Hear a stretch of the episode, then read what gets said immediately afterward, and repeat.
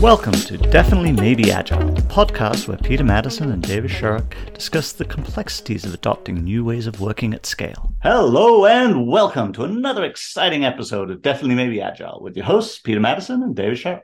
How are you today, Dave? Oh, it's excellent. I'm actually in Toronto. You're in Toronto. So we actually found a room, got a bit of quiet time, and uh, got a chance to have a chat in person for a change. Which is fantastic. It's nice to actually uh, be in person and uh, actually have these conversations face to face for a change. Well, not that we're not face to face on a video call, but uh, it's uh, well, face to face in person is definitely different, isn't it? It is. It is indeed. And so, what's on the uh, cards for today? Well, a lot of uh, podcasts that I've been listening to, they seem to kind of pull in questions from lots of different places. And uh, I've just been doing a, a number of uh, leadership workshops recently where the caliber of questions were, were just those deep and meaningful, like you answer them with one or two sentences in a training environment because you're going to move on to something else. And I think they're well worth a deeper dive. So, got a couple of those up here. Let's just pull one or two in and see how we go. Sounds exciting. So, where do you want to start? Well, leadership workshop, talking about agile transformations, talking about cultural change, talking about digital transformations, all the stuff that we talk about all the time. And there's this one simple conversation question that came up, which is how can we bring senior leadership along on the journey? I mean, it's a simple, straightforward question, but has so much nuance to it. Uh, there's definitely a lot of connotations in that one. Right? there's, a, there's, a, lot of hidden depth, isn't it? Yeah. yeah.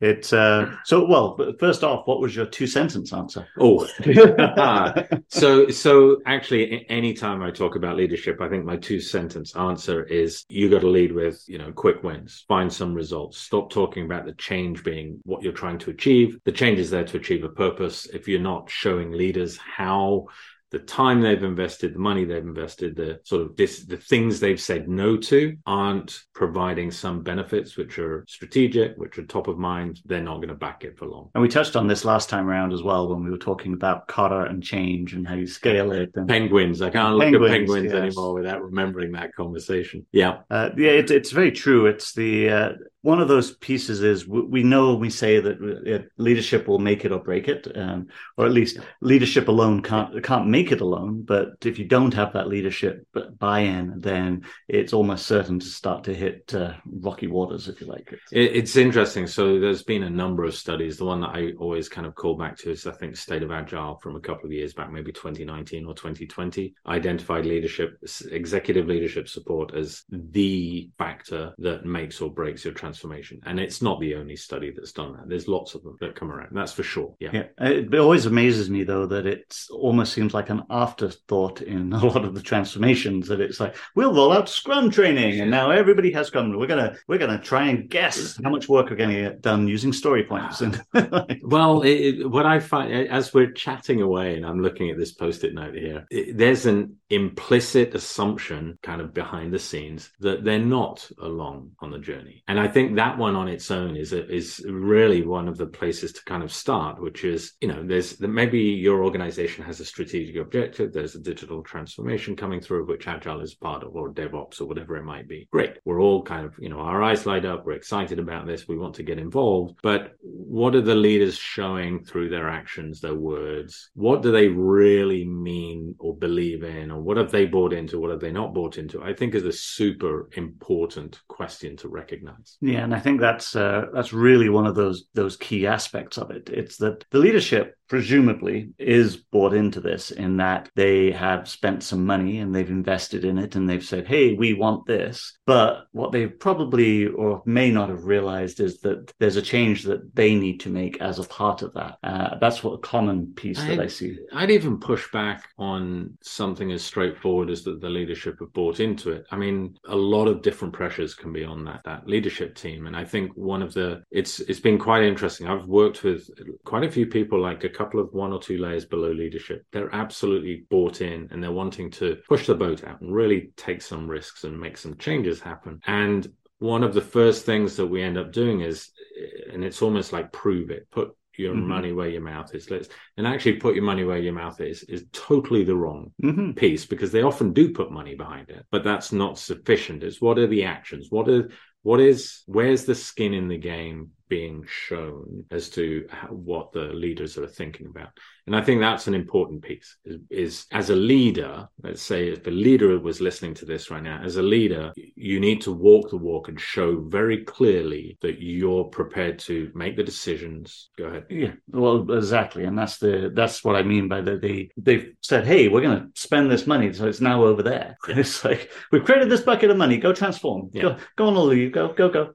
Yeah. Versus realizing, well, they've also got a piece to play in this. They have to change their behaviors. They have to look at how they um, act, and that's what is going to uh, actually empower the transformation to be successful. And if they don't follow through on that, that's often where things start to get uh, become unstuck. Well, when I work with um, teams or Scrum Masters working with teams, I often tell the Scrum Masters that the teams will test them. They're going to come to, in a retrospective, they're going to come up with something which which they sort of don't really need coming out of the retro, but they want to find out how serious the change effort is. And I think that's exactly what we're talking about here. Is if you're working with executive leadership, part of it is bring a decision where they're going to have to make a trade off. They're going to have to choose between that objective and maybe other things that maybe in the past they've fallen back to and, and promoted. And so to, to see there um, how serious, and, and there's an education, but you can't expect them just, you know, from standing up and going, we're going to do this to immediately make those changes. Of course, they're not going to. They need to be aware, educated, know what's impacted, supported by the right, you know,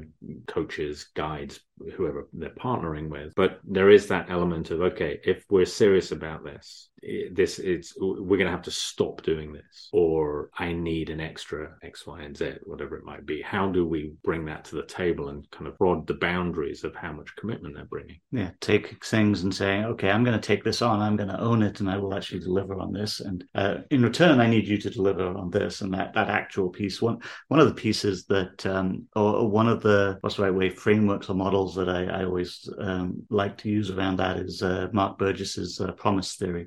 Uh, the whole the uh, that uh, promises work two ways. Like if uh, I make a promise and the the intent comes back, uh, yeah. so the, that I find is a is a beautiful model, and it also so explain a bit more, right? Uh, two so, sides to the promise. What exactly? Uh, so if if I promise you um, that I will deliver on this, you promise me that you'll be that you'll support me in that and that you'll accept it, and that so then it, this way um, there's promises go both ways and we make commitments and that we agree that this is what's going to happen. Um, I first encountered that, of course, with CFEngine back in like 97 or something, but it's totally different use case for it. But yeah. the he's since applied the same logic to that organizational structures, which uh, I find quite interesting. Yeah, no, that's pretty interesting. So, so let's. Uh, we, I think we've kind of beaten that one, but I just wanted to pick up another thing on this, which is we've we've looked at okay, are you serious about it? But the question said, how can we bring senior leadership along on the journey? Mm-hmm. So, what do they look for? What can we give them? And and I'm going to go back to Kotter, the conversation we had last time, which is which is is basically communicate, communicate, communicate communicate. Bring them along on the journey literally means let me tell you where we're going. Let me tell you how we're going to get there. Let me tell how, how you can support. And I mean, what else would you add? I mean, there's communicate, communicate, communicate, but what else? Uh, well, uh, WIIFM is always a, is a good one.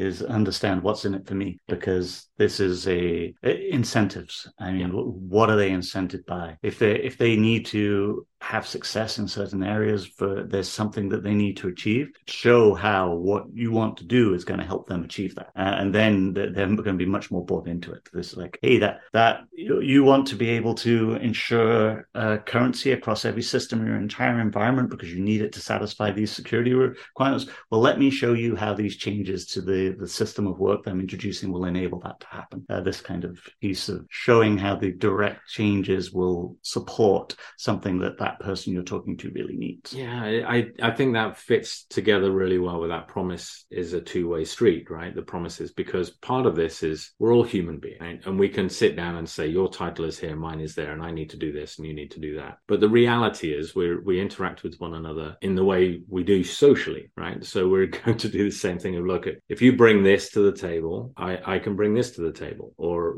if I can bring anything at all to the table, what would be top of mind for you like if i can bring something to the table which thing would would kind of be useful to you the most. So that just exploration and understanding of incentives, of the pressures that they're under, of the the conflicting demands. I mean, I always I always say with leaders is they're desperate for people who can solve problems. Mm-hmm. They they're looking for people. They they have problems galore, right? So they need people who can get out there and solve problems. And transformations are often about building teams that can go and solve problems. There's a match made in heaven there if we can understand which problems need to be solved. I, I, have a third one. There's a there's another one. there's more. Excellent. Yeah. The the the other one is find out um, what their influences are. Find out who influences them and who they listen to. And because if you can't convince them directly, convince the person that yeah. can convince them. Yeah.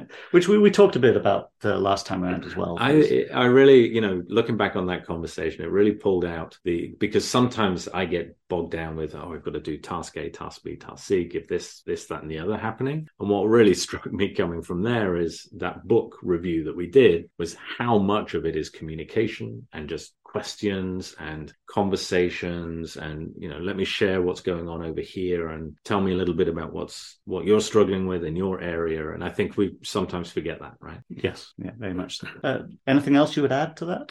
I, I think uh, so one final thing maybe just to kind of put a bow on it if you like which is i remember a lot of the time when we were coaching internally we'd have post-it notes and scribble drawings and whiteboard diagrams. And what I've been learning in the days of sort of remote work and just, you know, interacting with individuals where you're not necessarily able to take them over to a board and describe things is the importance of the artifacts that you leave behind. And that the time spent to really use their language in those artifacts so that they feel connected to them, but also like it just raises the credibility of the change. And I think that's something that, you know, when I look, we, could, we should talk sometime about transformations and how we've not necessarily always done a good job in the agile mm-hmm. community around that but really just that you, you, know we've got to help people talk to other people and that's a lot driven by the pieces of information artifacts whatever it might be that we leave behind. Yeah i think that's a that's a good point and uh, it's it's it's interesting as well in the more virtual world that we're living in. We actually create even more of these artifacts than we did before uh, and they are a lot less transient. A lot of the time those post-it notes come off the wall or they fall down because we didn't peel them off the pad properly. And, uh, and then uh, that piece of information gets lost and uh, uh, so so what else might you want want to cover in this little uh, chat today? Um, there's the opposite side, right? And I just saw one of the other questions here, which is um, how do we measure the success of a leader's contribution? So if we're looking out to the leadership saying, okay, how do we bring you along? The other one is, okay, so how, how do they contribute? What's the bottom line in that sense? Well, have we been successful? well, it, but it's different, isn't it? So if you're, if you're a leader, you're wanting to see your strategic objectives being met, the problems that you, the people have kindly uncovered in the incentives they've uncovered being met and so on. But there's another thing, isn't it? There, there's it's the two-way promises piece. So what come? How do we measure that success from a leader? So some of the interesting ways that I've seen, which I, I quite like, are things like if, if somebody says they have an open door policy and uh, like how much, how many meetings do they have in their calendar?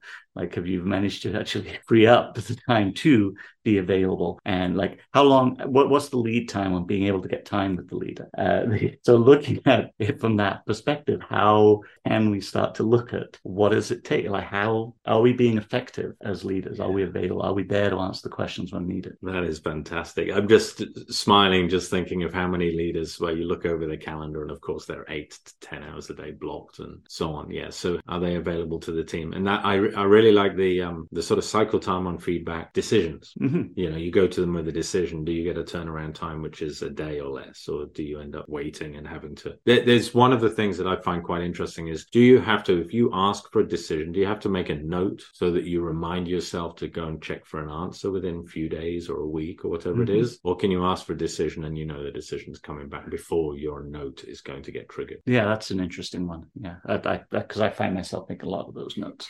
Uh, that's to remind myself about the decision I'm supposed to make, of course.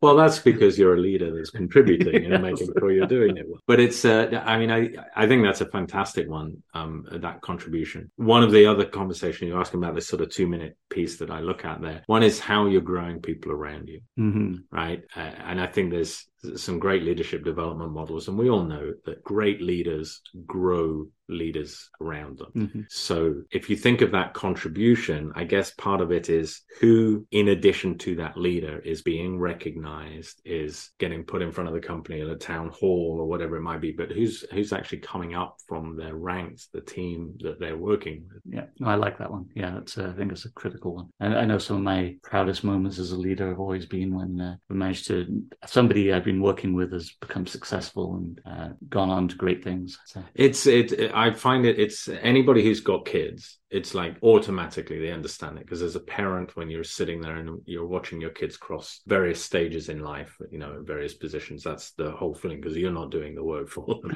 They're doing it all most of the time, right? But you're, you're, it's that reflected glory from it. And I think the, the best leaders are the ones who they don't have to be in front of anything. They're actually they're growing the people around them and people just uh, like they're creating that sort of the next generation continually for sure. I, have got to say i think there's more to it than that in terms of that contribution. So i'm just trying to think of like i think a lot of it is the safety aspect of the tough decisions. There's nothing worse than having a conversation where you know there's there's this tough decision coming up in front of you and the leader's making you sweat mm-hmm. instead of stepping out and saying you know i can can see this is going to be do we need to go and talk about this thing? Can we can we bring that out into the open and have a, a safe conversation? What do you see happening? What do you need to see happening? Why do you think it's not happening? And so on. But instead of that nasty feeling where you, you can see it coming and nobody's helping you to yeah. bring it out. So, so I, I wonder if there's a uh, there's a um, something I've seen effectively used in that is like the uh, like an anonymous strengths finder survey and trends of like how do people feel about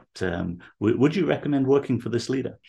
Well, 360s and yeah, things like this, things right? Like this, yeah. It's it's actually again this comes back to that whole conversation we we're having about Kotters, which is the time invested in building rapport rapport, in vulnerability, in building understanding, in building trust on your teams. When you've got loads and loads of things to do, it feels like it's the wrong thing to do, but every single time those investments pay back tenfold. Yeah, yeah, awesome. So, uh, with that, should we wrap it up for this conversation? Been an interesting conversation, actually. I kind of liked the way that came together, but maybe uh, we can ask our listeners. Yes, we'll ask right. them. So, yeah, for sure, like, uh, maybe follow us if it's you're listening to us for the first few times, um, but definitely give us some feedback on feedback at definitely maybe agile.com or in the in the comments below, and uh, look forward to maybe picking up a similar conversation in the future. Yeah, yeah. Hit that subscribe button. awesome. Until next time. Until next time. You've been listening to Definitely Maybe Agile, the podcast where your hosts, Peter Maddison and David Sharrock, focus on the art and science of digital, agile, and DevOps at scale.